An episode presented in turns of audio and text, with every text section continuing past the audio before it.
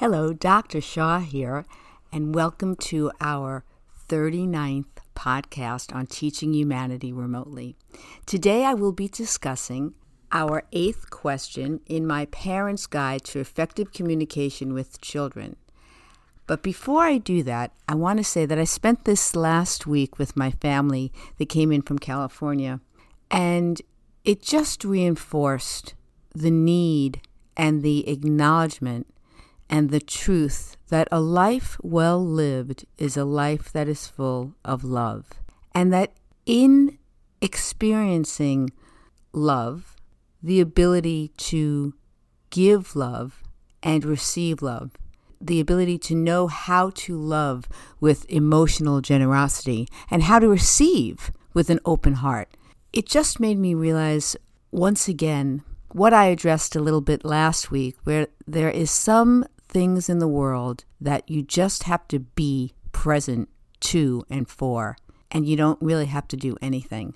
And so I want us to remember that as we are working, especially with our children, as we are working to help them to become their very best. And in that, there's a lot that we as adults have to do, and that we as adults want our children to do. But that has to be balanced, because the other key to a healthy life is a life that has balance. It has to be balanced with also really teaching ourselves, because this is really kind of new for a lot of adults, and certainly then our children, modeling this for our children, that there are certain aspects of life that it's just about being present to and for. So I wanted us to balance that. I really wanted to, to mention that. And I'm really enjoying reading from my book and also sharing from the book and the ideas in the book. And I'm knowing that it's really helpful to the audience because I'm getting such positive feedback. But I also want us to, it's not just the book. It's not just all the materials in the book, although all the materials in all of my books do address various aspects of social and emotional well-being, growth, and development. So now I'm going to read the eighth question in the book, A Parent's Guide to Effective Communication with Children. And again, in that book, there's a children's book. I like how you speak to me because it really reinforces how I actually speak to children so that that could be modeled by adults. And the question is, can you address punishment versus natural consequences? And I just want to say before I start reading that answer is that listen to natural consequences. It sounds so educational, like a life lesson, doesn't it? Just as there are rewards for positive behaviors and achievements, there are also what I call natural consequences for negative behaviors. I believe the punishment should always fit the crime.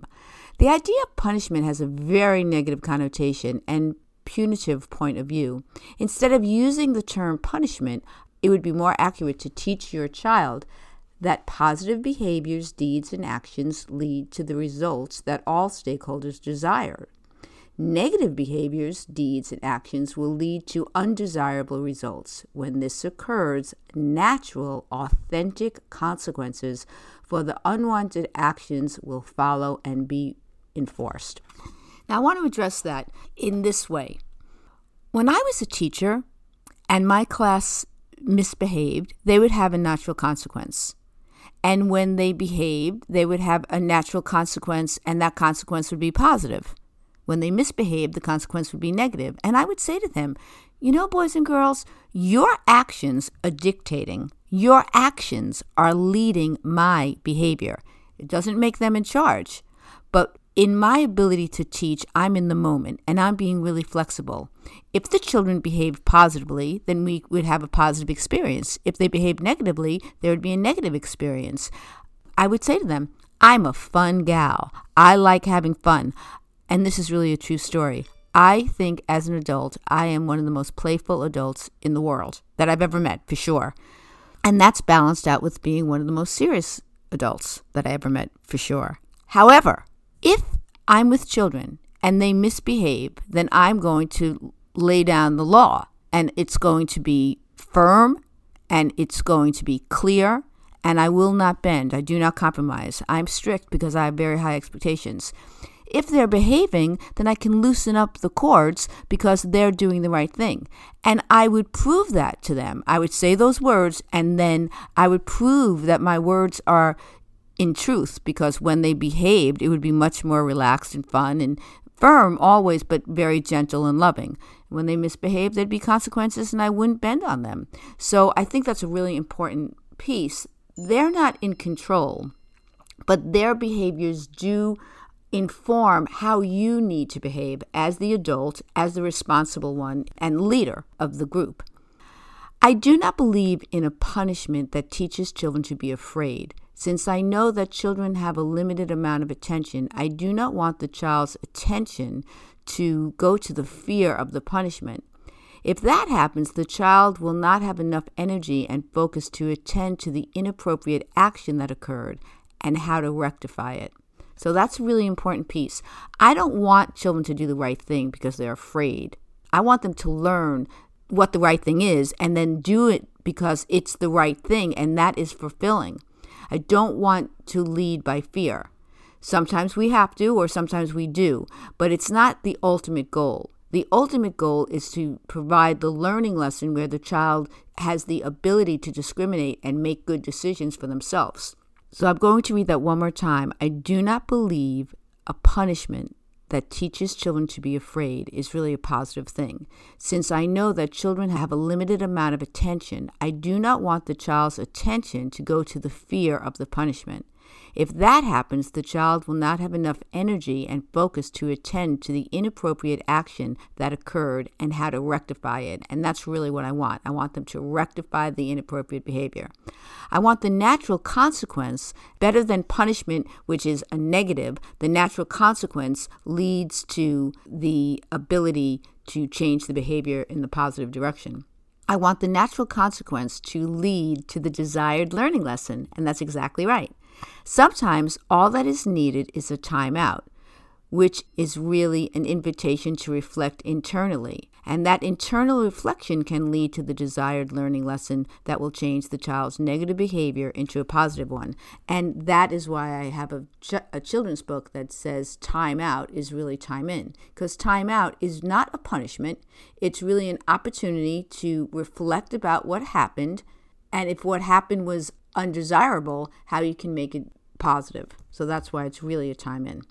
If you are clear and remember your aim, goal, intention, and purpose, you will be led to the appropriate consequence that will foster the desired behaviors and skills that you want your child to learn, demonstrate, and master. Natural consequences should be reviewed prior to any incident taking place. Again, a perfect example is when a child refuses to eat a dinner that was previously agreed upon. In that scenario, the natural consequence is that no dinner will be served to your child that evening. Then at a later date, you'll go over what happened. You can point out the aspects of the chain of events that you believe were most important. They might include the importance of your child keeping their word or being responsible enough to make choices. Remind your child that being given responsibility is a privilege. With responsibility comes accountability. These values will not be new to your child. These topics will have already been discussed in many different situations. Another natural consequence is if your child forgets the library book on library day, you let them not take a library book home that week, and then they'll remember it next time. Or if they don't have sneakers during gym, if they don't have sneakers, they don't play gym, they'll remember their sneakers. Or anything like that. There's so many events that happen within the course of a day where if mistakes are made, each mistake is an invitation for a learning opportunity, and that's the natural consequence. And natural consequences don't have to be negative. If they're learned, they're positive. It is important to be prepared for the fact that your child may be focused on other events that occurred, such as going to bed without any dinner. Here, just simply review what was previously established, and the natural consequence will prevail and lead to the objective truth, which, when evaluated, will illustrate that your child failed to follow the behavior that was already determined to be appropriate. Do not overly explain your point of view. Do not engage in a power struggle. There is no need to do so. And I think that is really important. There was a time when I was a teacher and I had a mentor, an administrator, and the mentor said, you know, Mindy, when you first speak, people really respect what you have to say because it's clear and it's right and it's true.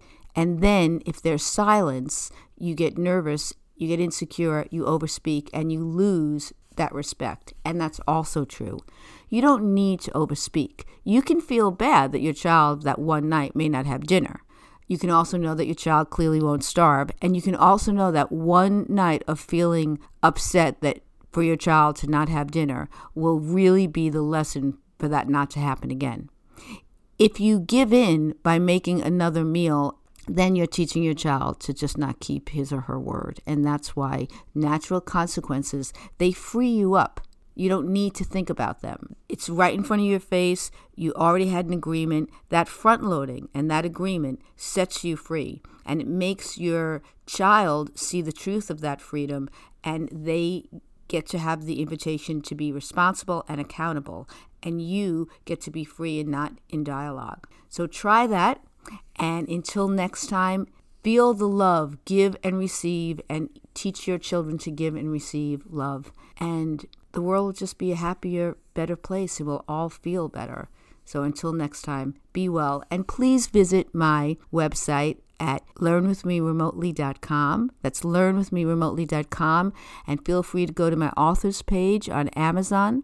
My author's page is Doctor Mindy Shaw Paperbacks. But if you go to my website, you'll see that there are dolls to go with the stories, and I'd be happy to ship them out to you.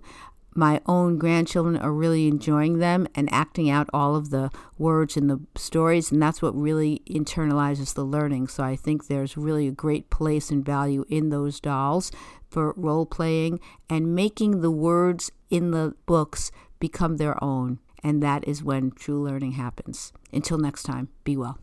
And that concludes this episode of the podcast series, Teaching Humanity Remotely with Doctor Mindy Shaw. Thank you for listening. You can follow Doctor Shaw on Facebook. Her page is Learn With Me Remotely. That's on Facebook. That's also her website, learn with me remotely dot com. Her podcasts and all the books that she's been referring to are on that site for purchase, and samples are there as well.